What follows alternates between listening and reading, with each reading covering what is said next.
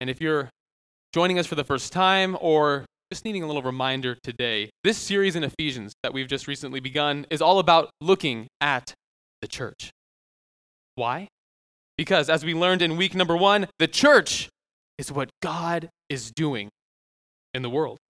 The church is the instrument He's chosen to extend His grace and make for peace in a world that is broken. And in week number two, we considered that as wonderful as the church is, given the amazing role she has to play in God's plan, what's most amazing about her isn't anything actually to do with her. Instead, the church is marvelous because God is marvelous. And the greatness and glory of God are most wonderfully revealed in his sovereign grace toward the church. The church is amazing because of who God is and how he's acted toward her in his Son. And now, in week three, in our time together today, Paul, he gets back to his typical letter writing formula. He's given his greetings to his readers in verses 1 and 2. He launched into an immediate outburst. We can call it an outburst of praise. It's like a guitar solo coming in out of nowhere, right at the beginning of a song, catching you totally by surprise. and now he's returning to his usual pattern of thanksgiving and prayer that we find in all the rest of his letters aside from Galatians. He's getting back to verse 1 in the song, so to speak. And in this, he thanks God for his readers and he prays for them. This morning, I'll be preaching God's, or excuse me, Paul's prayer for them and endeavoring to make it my prayer for us. And so, as we prepare to eavesdrop on what Paul asks of God for the Ephesians, let's listen in with this question in mind. Here's the question to, to frame the reading of God's word for us this morning. If the church is what God is doing in the world, what makes the church go? That is, what powers, fuels, and motivates the mission of the church to extend God's grace and establish God's peace in the world? Paul's prayer provides us with the answer. So, without further ado, join me in reading God's word and then turning to him in prayer to ask for his help. Beginning in verse 15, Paul writes For this reason, because I have heard of your faith in the Lord Jesus and your love toward all the saints, I do not cease to give thanks for you, remembering you in my prayer that the God of our Lord Jesus Christ, the Father of glory, may give you the spirit of wisdom and of revelation in the knowledge of Him, having the eyes of your heart enlightened, that you may know what is the hope to which He has called you, what are the riches of His glorious inheritance in the saints, and what is the immeasurable greatness of His power toward us who believe. According to the working of his great might, that he worked in Christ when he raised him from the dead and seated him at his right hand in the heavenly places, far above all rule and authority and power and dominion, and above every name that is named, not only in this age, but also in the one to come. And he put all things under his feet and gave him as head over all things to the church, which is his body, the fullness of him who fills all in all. These are God's words. Would you join me in a prayer for God's help? Oh, Father, as we come to you this morning, we pray for your power, that you might empower us to understand and to receive and to believe the words that we've heard just now. And that you would work in us according to your great power, that your Son, our Savior, might be magnified, might be exalted, might loom ever larger in our hearts and minds, so that we would see freshly his glory so that we would share freshly in his joy, so that we would be freshly fueled and motivated and moved to be the church you've called us. We ask that you would do all of this, Lord, for the glory of his name, for the joy of our souls, and for the good of the city to which you've called us to be the church. We pray this in Jesus' name. Amen. Amen. Well, it's October. So, it's almost Christmas. Oh no. It's October. So, instead of that, it's that time of year again for the monsters, for ghost stories, and for spooky stuff to grip our attention once again. And after Run Club this Thursday, Pastor Kyle and I, we were talking with one of our, our club members and French Park neighbors. And we were down at a Cafe Corazon uh, just over in the neighborhood over there. And he told us that he had just watched the movie The Night of the Living Dead the day before at the Frida Theater downtown. And uh, if you're not familiar with this movie, and you go, what are you talking about, Jeff? it's the movie, okay, that put zombie movies on the map. Released in 1968 and considered to be a groundbreaking movie in the horror genre, okay? And in the film, here's what happens. Spoiler alerts, but you can probably guess where it's going to go. In the film, radioactive energy from outer space reanimates corpses buried in a local cemetery, okay? And they rise up out of their graves and they come back to life as zombies, intent upon eating the living and turning them into the undead. A small town in rural Pennsylvania is turned upside down as the dead come back to life and amass a powerful horde of zombies who besiege poor little farmhouses and convert the living to the living dead and march across the countryside with a tireless energy they've received from out of this world. They're a sort of uh, anti church, right? that spreads living death to their neighbors instead of eternal life, infecting everyone they come into contact with, changing the world. Night of the living dead. An anti church. but what animates the church? What makes us move on mission? What fuels our worship? What energizes our life together? Did God set his grace on us and even uh, to save us and even to keep us, like we heard, like we've celebrated, and like we've sang, but leave the, the living out of the Christian life kind of up to us? Is the church a, a set it and forget it operation of God? Is it something like a, uh, that He's done His part to save us, and now as the church we do our part to accomplish our mission? Or maybe, does our part constantly depend upon God's part being done in us and through us and for us? I remember years ago, uh, before we planted, Pastor Eric Turbetsky from our sending church, Sovereign Grace Church in Orange, he preached on our passage today that we just read on an Easter Sunday. And his point on that Easter Sunday from this text was that it is impossible to be a Christian. It's impossible to be a Christian. That is, apart from God's powerful working, we could never move on our own from death to life. We could never see Christ as he really is or receive the gift of faith in him.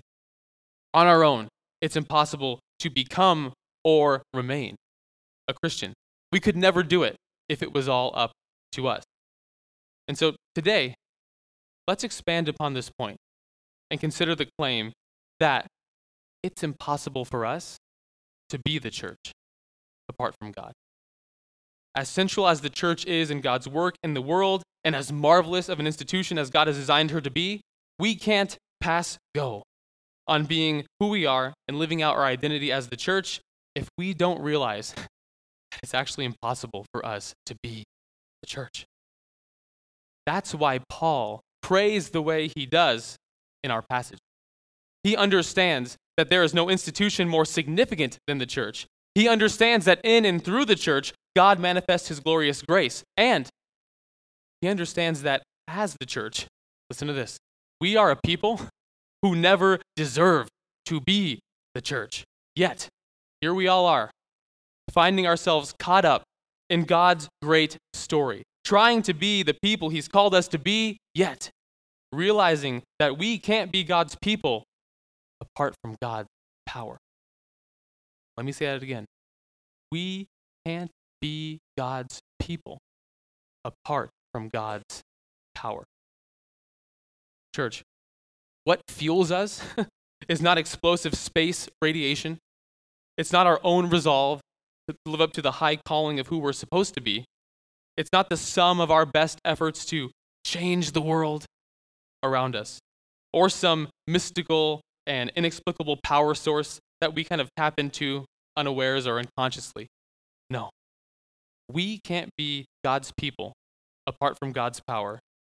And his power comes to us in the person and work of the Holy Spirit. God's power comes to his people in the person and the work of the Holy Spirit. The Holy Spirit, the third person of the Trinity, eternally proceeding from the Father and the Son, the giver and sustainer of life. We can't be the church apart from his power at work within us. And this is why, after giving thanks for the church in Ephesus, the item at the top of Paul's prayer list for them is that God would give them the Spirit. He prays, before all else, God give them the Spirit. And Puritan theologian John Owen says, praying for the Holy Spirit is the most important work faith has to do in the world. Recognizing this truth, this principle, that apart from God's power, we can't be his people. Praying for the Spirit is the most important work that faith has to do in the world. Why is this? As author Dustin Benge puts it in his awesome book that you should read if you haven't read, The Loveliest Place, The Beauty and Glory of the Church, he says this that without him, that is the Spirit, the church would never have been founded. There would be no church. Godly leaders would never have been called, believers never would have been added, gifts not distributed, services not rendered, or growth never real. Without the ministry of the Holy Spirit, there is no church. But with the ministry of the Holy Spirit, the church shines forth beautifully as he makes her glorious dwelling. The church then, back in the first century, back in Ephesus, and our church now, here in downtown Santa Ana, needs the Spirit to be everything that is bound up in our being the church. Every aspect of who we are and how we worship and what we do together for the good of our souls and for the good of our neighbors. Everything that is bound up in us being us depends upon the Spirit.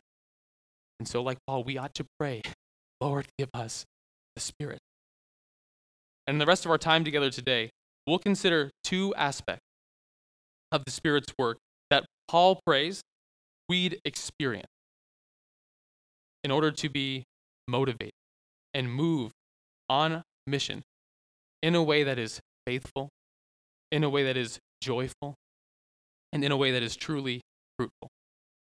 So, two points today for the rest of our time together. We need the Spirit because, point number one, the Spirit brings all God has done home to our heart. The Spirit brings all God has done home to our heart. That's verses 17 through 18. And point number two, we need the Spirit because the Spirit brings resurrection power to bear within our life. Verses 19 through 23. The Spirit brings resurrection power to bear within our life. And with that, let's get to that first point. The Spirit brings all God has done home to our heart.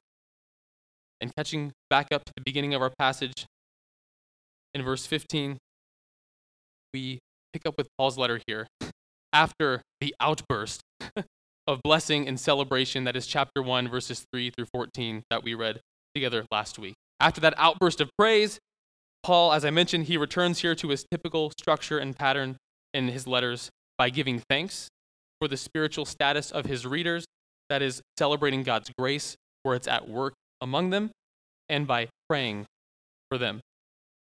And now, and at the time, Paul's probably writing this letter in his imprisonment um, in Rome. It's likely been anywhere from three to five years since he's had direct contact with the church in Ephesus. But as he writes, he's heard reports of the church, he's heard reports of God's work among them. And for this, he gives God thanks. It's been years since he's seen them, but he's heard that God is still active among them. He thanks God that the church in Ephesus is and remains to be church that is filled with faith in the Lord Jesus Christ, which itself is not of their doing, but is a gift of God's grace. And he thanks God that the church is evidencing that faith through her love toward all the saints. He thanks God for this, and then he prays that God would give them all they need in the form of the Spirit to continue to be the church. And so we move into Paul's prayer. And here's what he's asking, okay? He's asking in verse 17 that the God of our Lord Jesus Christ, the Father of glory, may give you the spirit of wisdom and of revelation in the knowledge of him. So, coming off his lofty expression of praise last week and entering into this prayer, scholar Doug Moo helps us understand this, this point of transition here. He says this that Paul's prayer for the readers, and for us, by extension, my prayer for us, flows naturally out of the opening paragraph of the letter, what we encountered last week. That one long sentence, that one great guitar solo song, it flows naturally out of the opening paragraph of the letter. Moo writes, having blessed God for their spiritual blessings, Paul now prays that his readers will be able to appreciate thanks God for the blessings, and his prayer is that, hey, I, I pray, I hope, I ask, Lord, he would be able to appreciate all that you've done, all that's true about who they are. And so now in this, Paul is not asking God here to give the Ephesians anything that they don't already have. Instead, he prays that God would freshly and continuously fill them with his spirit. That is, the spirit of wisdom and revelation and the knowledge of Him, that, as verse 18 continues, having the eyes of their hearts enlightened. Here, simply put, having the eyes of their hearts enlightened, they would know God better and more deeply understand and appreciate all they have in Him. That's the essence of his prayer. This is at the top of his list that they would know God better and all the more appreciate and all the more lay hold of and grasp at what they have in him. He prays, using that, that picture in verse 18, that God would turn up the dimmer switch, right, within the interior of their heart, causing the light to shine brighter and grow in greatness, that their clarity and accuracy with which they perceive all God has done, the, the clarity and accuracy of their spiritual sight um, would, would increase. So that, first and foremost, they would be able to understand what Paul just wrote to them, right? what we spent all last Sunday talking about and can talk about for Sunday after Sunday after Sunday in Paul's great expression of praise, where he thanks God and blesses God for what he purposed to do in eternity past and promises to do for the eternal future. And everything that is bound up in that one great story of salvation election, adoption, redemption, sealing with the Spirit, giving an inheritance, uniting all things in heaven and in earth in Christ.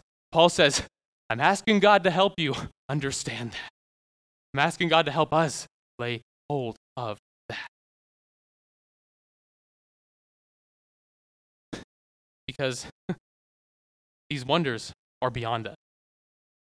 We can't understand them or appreciate them in our own power or according to our own wisdom. We need outside help.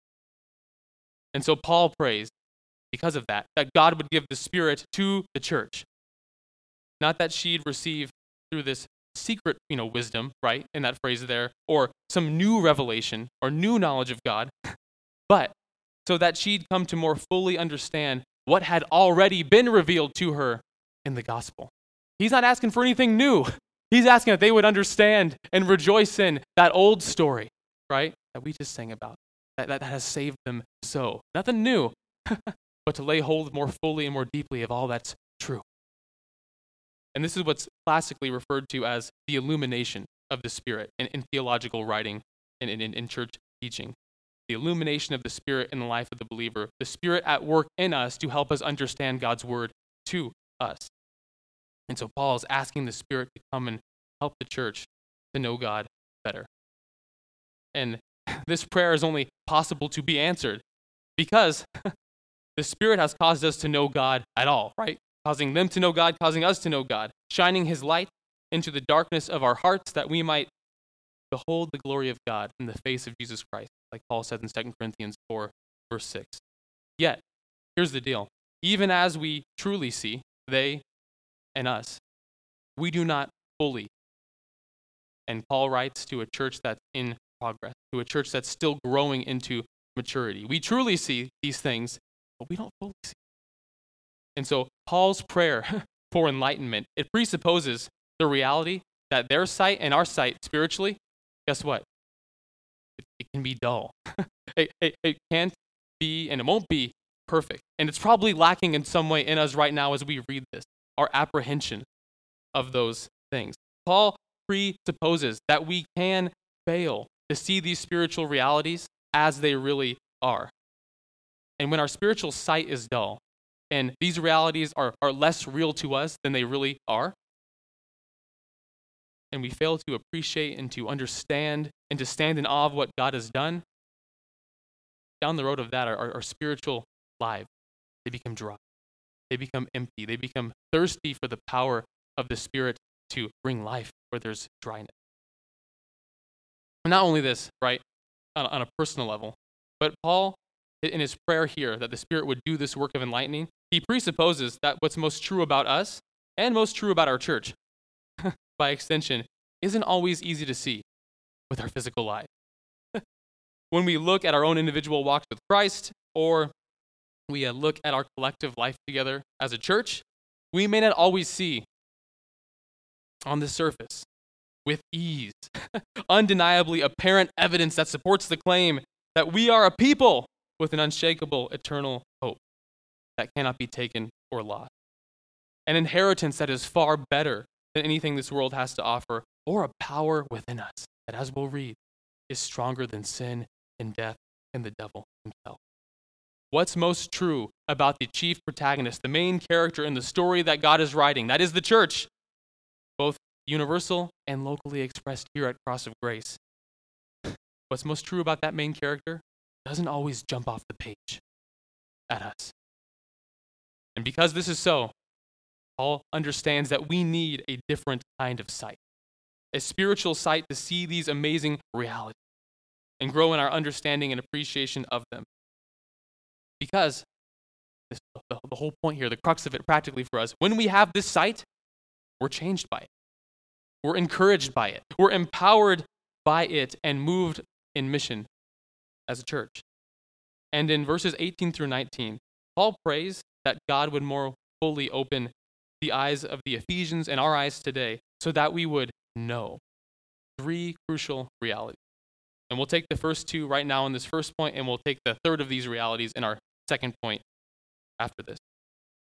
So Paul prays to the Spirit prays to God to give them the Spirit, that the eyes of their hearts may be enlightened to know three things. And again, Paul's not asking the Spirit to give them something they don't already have. He's asking that God would give to believers in possession of these three things, um, that they would really come to really know them. You know what I mean? Not just know them, but know them. That they would freshly and consciously experience these realities again and again so that they would grow in their understanding and appreciation of all God has done for them. You know, it's like the difference between knowing there is a Grand Canyon. We all know it's there. I don't think anybody disputes the reality of that. That'd be a pretty crazy conspiracy theory to believe. Definitely not one I would believe. But we all know there's a Grand Canyon. And you may have even seen a picture of the Grand Canyon. But it's one thing to know there's a Grand Canyon, it's another thing to go to the Grand Canyon and to know the Grand Canyon as you take out a look and you see its majesty and its greatness and your smallness in comparison and say, wow, God has made this. The Creator has made this to be his handiwork, to show forth his glory and wisdom and power and might. I know this in a way that I wouldn't know it just by looking at the picture. Or maybe another thing to, to know a, uh, a favorite Christian pastor or teacher that you only interact with on YouTube or online, right? You may know John Piper, and we love John Piper, but you don't know John Piper like you know your pastor. And there's a different kind of knowledge. It's, it's deep, it's experiential, it's something that comes home to heart in a different sort of way. Paul prays that the Ephesians would know, would consciously and freshly experience and be changed by these things because they're taken so home to heart. And so, three things he wants them to know. First, here's the majesty Paul wants us to take in knowing the hope God has called. Knowing the hope that God has called us to. Verse 18 says, having the eyes of your heart enlightened, that you may know what is the hope to which he has called you. And coming off of uh, the end part of our last uh, sermon text in verses 13 and 14, particularly, we touched on this last week. But Paul wants them to know to become increasingly confident and assured and expectant of the fullness of salvation and all that that means for them that awaits them and awaits us on the last day. He wants them to, to know the hope that they have in the gospel in such a way that they are changed by it. And this is significant that he would want them to know and to lay hold of their hope in Christ as the church because hopeless was our condition apart from Christ. If you look ahead to chapter 2, beginning in verse 11, Paul writes this. He says, Therefore remember that at one time you Gentiles in the flesh, called the uncircumcision by what is called the circumcision, which is made in the flesh by hands, remember that you were at that time separated from Christ, alienated from the commonwealth of Israel, and strangers to the covenants of promise. Here it is having no hope and without God in the world. Paul says, We all used to be hopeless. And the Spirit comes into our lives and works in our hearts such that the more we grow in our knowledge of Christ and how, how good He is and how much we need Him, the, the more we see how empty and, and hopeless and despairing our life apart from Him was. How much of a dead end it was to be pursuing anything other than Him, trusting in anything else than Him. And the, the pain and the suffering and the captivity to sin we experienced in that hopeless condition. We all know what it's like to live a life that's hopeless. But for those who are in Christ, oh, we know a kind of hope that cannot be taken, that cannot be lost, that is being kept in heaven for us by the Father of glory, the all powerful and almighty God. Paul says, I want you to know this hope because you used to be a hopeless people, but now you have hope. So lay hold of that hope by faith, and I'm praying the Spirit would help you do it because the things we hope for, well, guess what? They're not things we fully see right now. right? We, we hope for that which we do not yet see. But the Spirit comes to us and in our hearts makes it real, allows us to have a foretaste and an experience of the things that are hoped for in the reality of a new creation, in the reality of a life that's free from the dominion of sin and the deceptions of the evil one, and strife and suffering in our relationships. In the church, we come and get a little picture of that, don't we? What God is doing in that new creation now and which he'll perfect forever on that last day. But Paul says, I want you, Christians, I want you, church, to know the hope to which you've been called and live as people in this world that seems otherwise hopeless on the surface to your physical eyes. Live as a people with hope. Next, Paul wants us to know the riches of our inheritance in Christ. Continuing on with our verse, Paul says, What are the riches of his glorious inheritance in the saints? Paul wants us to know these riches so that we would grow in our amazement and appreciation that the Father, as we heard last week, has graciously given us all things in Christ. That as we are in Christ, the beloved Son, we become sons of God in Him and receive everything the Father has promised and pledged to Him.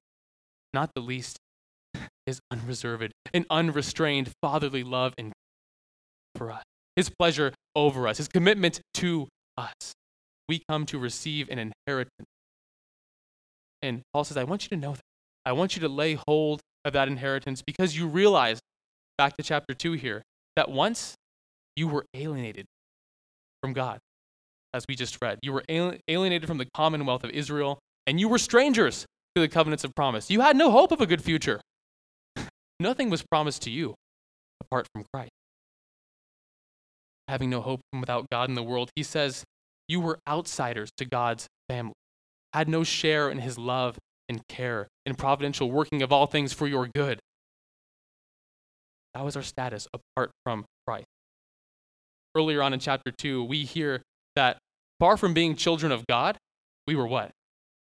Children of wrath, who were storing up wrath and judgment for that day of judgment, like the rest of mankind. The only inheritance we had before Christ was judgment. That was the future we were expecting. That is where our life was headed. But now in Christ, we have a status of son which means we have a future and a hope, and the end of our story is not judgment, but it's life. Life eternal in the presence and place of God. That is the inheritance we have. And so, whatever we now, as the church, whatever we, we lack, whatever we lose for the sake of Christ, whatever we forsake that the world offers to us and say, No, I will turn away, I will repent, I will give that up because Christ is better. Whatever we don't have by means of worldly inheritance, oh, we have something far better and far more lasting in Christ. And so Paul says, I want you guys to lay hold, to know that you are heirs in. And knowing that you have a sure hope, knowing that you have a glorious inheritance, I want you to be made all the more confident. I want you to be all the more moved and motivated to be who you are in this world, knowing that all that you have become. And so this morning, if you're here and you're listening to this, and you might be feeling spiritually dull, the, the, the eyes of your heart, right, are, are dull, they're, they're dim. It's hard to see these things. Or you're experiencing spiritual dryness. It could be because you've set your heart upon, or you've become caught up with, or distracted by other realities, other things that don't concern the fact that you have an eternal part in God's story, that you are his son or daughter, that you have a status that makes all this to be the most true thing about you and your identity and your calling and what your life and story is all about. You might have other things that seem more real to you right now, that you're more prone to, to look to to define yourself, that you're more prone to look at and, you know, apprise how much hope you can have in this world because you're basing those things off of the things you see, the things that are more pressing in, things that are more apparent, the cares and the worries of life. And you might be looking out at that and being caught up in them. Here's the question that Paul wants us to ask What's most real to you about who you are and where your life is? What's most real to you about who you are and how you see yourself, even if others don't see you that way? and where your life is headed, even if it doesn't always seem like we're on a one way upward trajectory toward eternal blessing, because life is filled with confusion and with suffering and with disappointment, and it's not easy to be God's church in the world. What's most real to? And here's the encouragement that as Paul does, that we would pray for the Holy Spirit, whom Jesus calls the Spirit of truth, whom he said would come and lead us and guide us into all truth, that we would pray that he would come and he would teach us the truth of what God has done and of who we are in Christ and of all that our life in him means now and forever. This morning, if you're feeling spiritually dull or spiritually dry, take a page out of Paul's book and pray for the Spirit to come and, and refresh you and fill your heart and soul with living waters as you're reminded of all that is most true about who you are. Hmm. Would the Spirit continue to bring home to our hearts all that God has done for us in Christ? And with that, emphatically here in Ephesians chapter 1, Paul prays that the Spirit would bring home to our hearts all God has achieved in the resurrection of Christ. to bring home to our hearts all that he's done for us. And with that, chiefly, it is an emphasis in this passage. What God has done for us in Christ has been achieved in the resurrection of Christ. And this brings us to our second point that we need the Spirit because the Spirit brings resurrection power to bear within our life. And so, this is the third of the three realities that Paul wants us to see and know. He wants us to have eyes that are wide open and growing in clarity and focus on the hope we have, the inheritance that is ours, and the great power of God that He worked in the resurrection of Paul wants us to, as it says in verse 19, to know the immeasurable greatness of His power toward us who believe. And side note, there's no qualifier or distinction there. It's toward us, all of us, all y'all who believe. Meaning that this power and this experience of the Spirit is not something that's reserved for like special Christians. There's not, you know, regular Christians and then spirit filled Christians or these special groups, and only some of you might be able to actually receive this. If you're believing any of that, that's not what Paul's teaching here. He's saying this power is for all you who believe. Don't count yourself out of God's mighty working in Christ toward you by his Spirit. This is for all you who believe. And what's the power? What is the power? Power is this this immeasurable power. How can we, well, how can we measure it? How can we know it? What can we compare it to? Help us understand, Paul. What is this immeasurable power that God intends to work toward us the church? Well, Paul tells us that the power God intends for his people to experience is the same power that raised Jesus from the dead. Verse 20. Let's start reading in 19. And what is the immeasurable greatness of his power toward us who believe, according to the working of his great might? And what is that great might? That he worked in Christ when he raised him from the dead and seated him at his right hand in the heavenly. After he was crucified for our sin in our place and on our behalf, to take the wrath that we deserve, to do battle with the evil one, to face death, which is the wage of sin that we all are heading to and deserve for our sin, head on. After all this, was done upon the cross, what did God do? But raised him from the dead to show that it was finished, it was complete. He had done what needed to be, do, to be done so that those who were separated from him may no more be separate from him. The great might that God worked in Christ was what he did and what he worked by his Spirit to bring about the victorious resurrection of his Son. Romans 8:11 says this that if the spirit of him who raised Jesus from the dead dwells in you, he who raised Christ Jesus from the dead will also give life to your mortal bodies through his spirit who dwells in you. The point here is that the same spirit who raised the Son now lives in us. And he energizes our life together as a church with dead raising, sin conquering, Satan defeating power. That's what God wants his church, that's what he wants us to experience in our life together. This kind of power.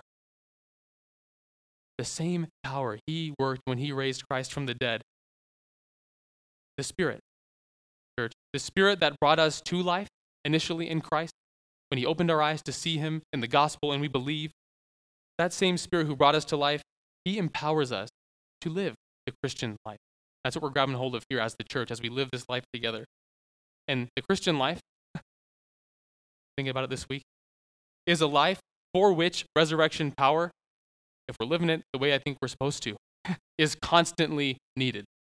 What do I mean? Because in our own strength, and according to the power and the perception of the, the natural person, right? Thinking and loving and desiring and acting apart from God's power and God's wisdom.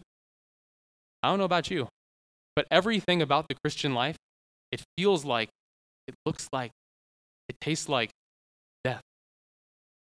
Think about it. The Christian life is a journey of self denial compared to the literal death of taking up one's cross and following after Christ. That's the life of the church together, carrying the cross and denying ourselves.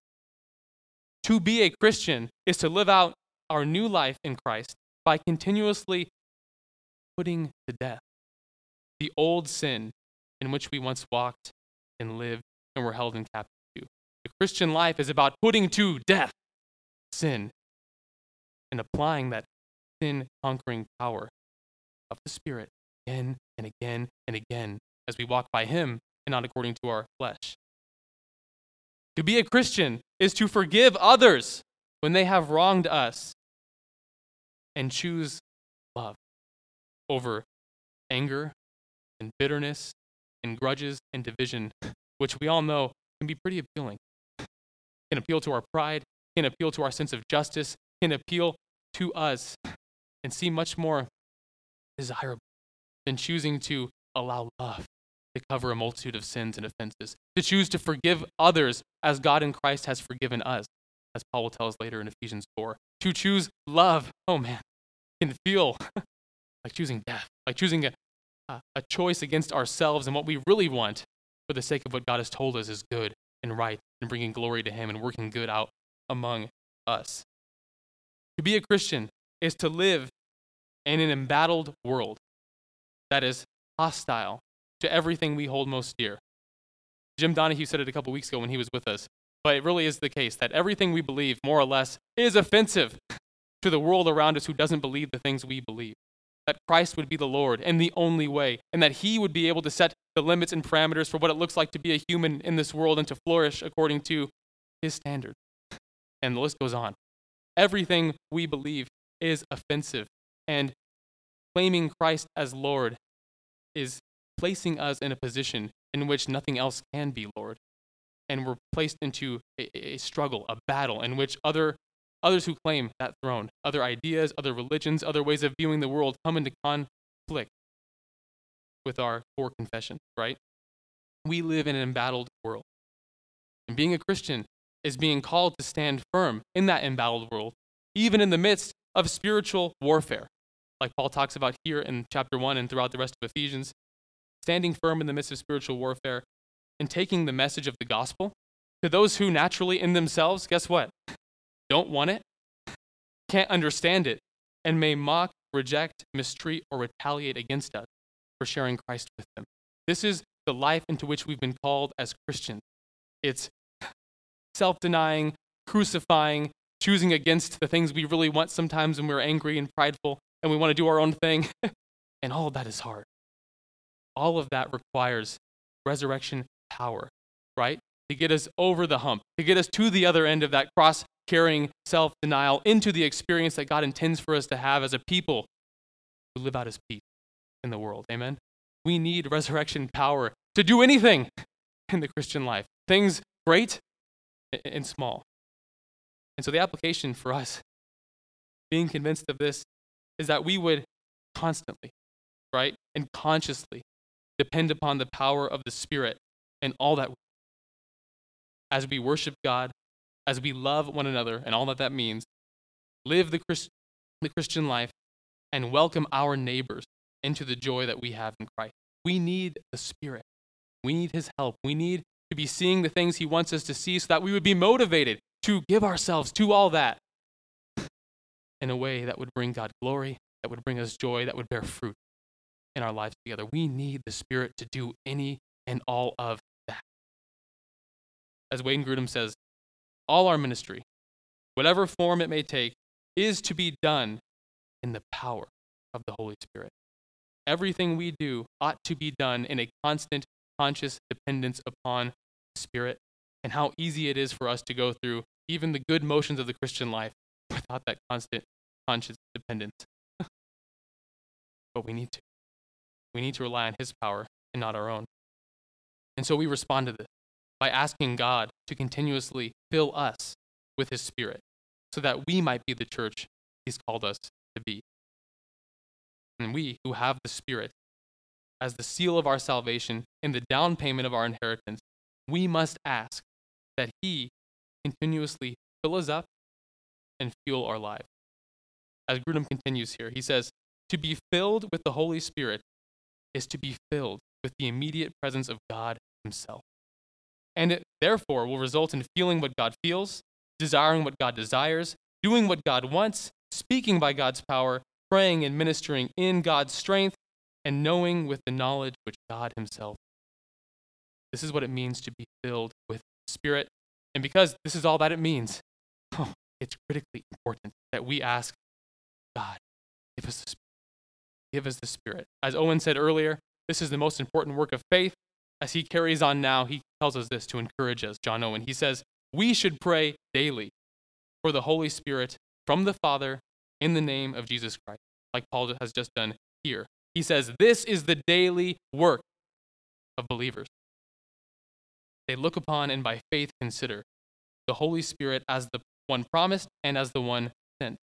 In this promise, they know lies all their grace, peace, mercy, joy, and hope. For by him, as the one promised, and by him alone are these things communicated to believers. If, therefore, our living to the glory of God or the joy of such life is important to us, and it is, the joy of such life our living for the glory of God is important to us, then we are to ask for him from the Father as children ask their parents for the we are to ask him for the spirit as children ask their parents for their daily bread. Because as we do and as we ask for the spirit and we seek to, to work and to live in the strength that he supplies guess what? He receives the glory. We acknowledge a power that is not our own. And the church is not seen as the people who are powerful no, no, no. But the Savior, the head of the church, whom the Spirit comes into our hearts and in our lives together to reveal, to make known, to magnify Jesus Christ, he is seen as glorious and wonderful and the one who's really running the show because he is. So when we ask for the Spirit to come and empower us, the upshot of this is that Christ is exalted in us. And this is where we'll, we'll, we'll land today and close as we read the final verses of our passage together. Paul says that we ought to ask for the Spirit because the Spirit who raised Christ and seated him on high is working to glorify Christ in the church. Read with me verse 20 and following. Paul writes that he wants us to know the great power of God, that he worked in Christ when he raised him from the dead and seated him at his right hand in the heavenly place, from which he reigned. Verse 21 reigning far above all rule and authority and power and dominion that is, not just earthly powers and institutions and things that are seen, but spiritual and angelic and demonic, and the powers that also elude our physical sight. He says Christ is reigning over any power you could think of, any power you could be afraid of, any power you could conceive of. Christ has been set above them all, far above all rule and authority and power and dominion, and above every name that is named, not only in this age, whoever might come and try to lay claim to the throne and rival him, but also in the one to come. This Christ, who has been raised by the Spirit to this exalted position, shall never be dethroned. He shall never find a challenger he cannot best. His claims will never be invalidated. The church, then, will never be irrelevant. the church will never fail to endure and to carry on because Christ is the name of all names in this age and the age to come. You know, back then in Ephesus, people were worshiping Artemis, right? Is anybody worshiping Artemis now? Not, not really. I don't think too many. But Christ, he still reigns. And whenever new challenger comes, Christ, he's the powerful one. He's seated on the throne, and no one can topple him. And guess what? The one who is the most powerful, the name above all names, the Lord of all lords, Paul says this about him for us. He says, that God has put all things under his feet, his Christ's feet. He reigns over them all. And he gave him as head the authority over all things. Look at verse 22 to the church. Christ rules over the entire universe, the whole cosmos of things seen and unseen, too, that is for the sake of us, the church. He rules over everything for our good. The powerful one, the power of powers, has backed us and nothing else. No institution, no uh, means of changing the world, right?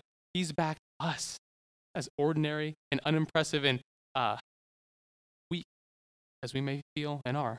He's put himself behind and he's working in us, and we are his body, as Paul writes in verse 23.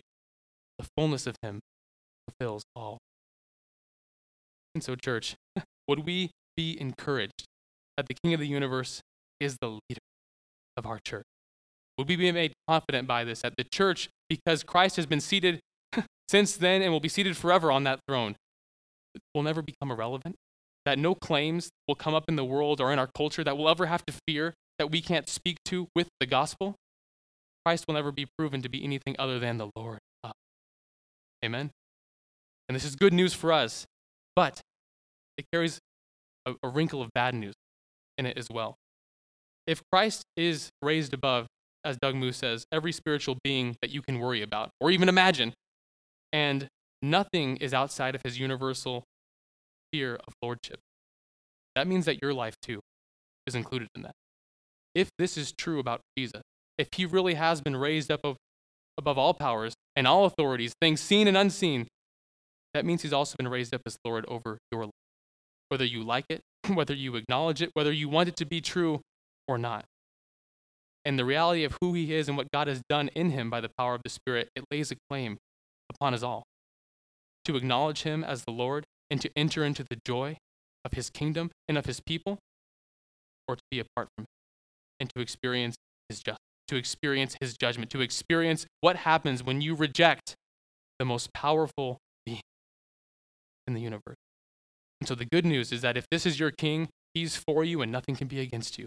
The bad news is that he is not your king. There's no hope in anything else to spare you, to shield you, to protect you from his lordship and claims over.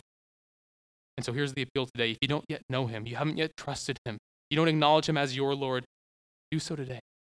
Trust in him today. Because the truth about who he is leaves no neutral approach. And for all the rest of us, Cross of Grace Church, would we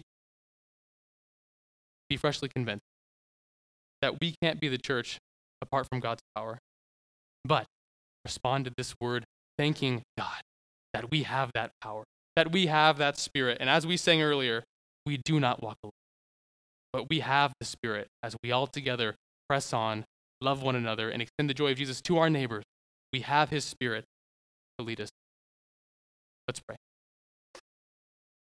Oh Lord, we thank you that you have not left us to walk alone, but that you have given us your Spirit that we might continue to progress together in our understanding and appreciation of all you've accomplished in your Son, of all you've laid up before us, of all the power that's to be experienced by us, though we can so often feel weak and powerless and uh, unqualified to do the things you've called us to do, we take heart that in your spirit we have all we need. We ask that you would fill us with your spirit, that your Son might be glorified in us for our joy, for your glory, and for our neighbors. We ask and pray that in his name. Amen.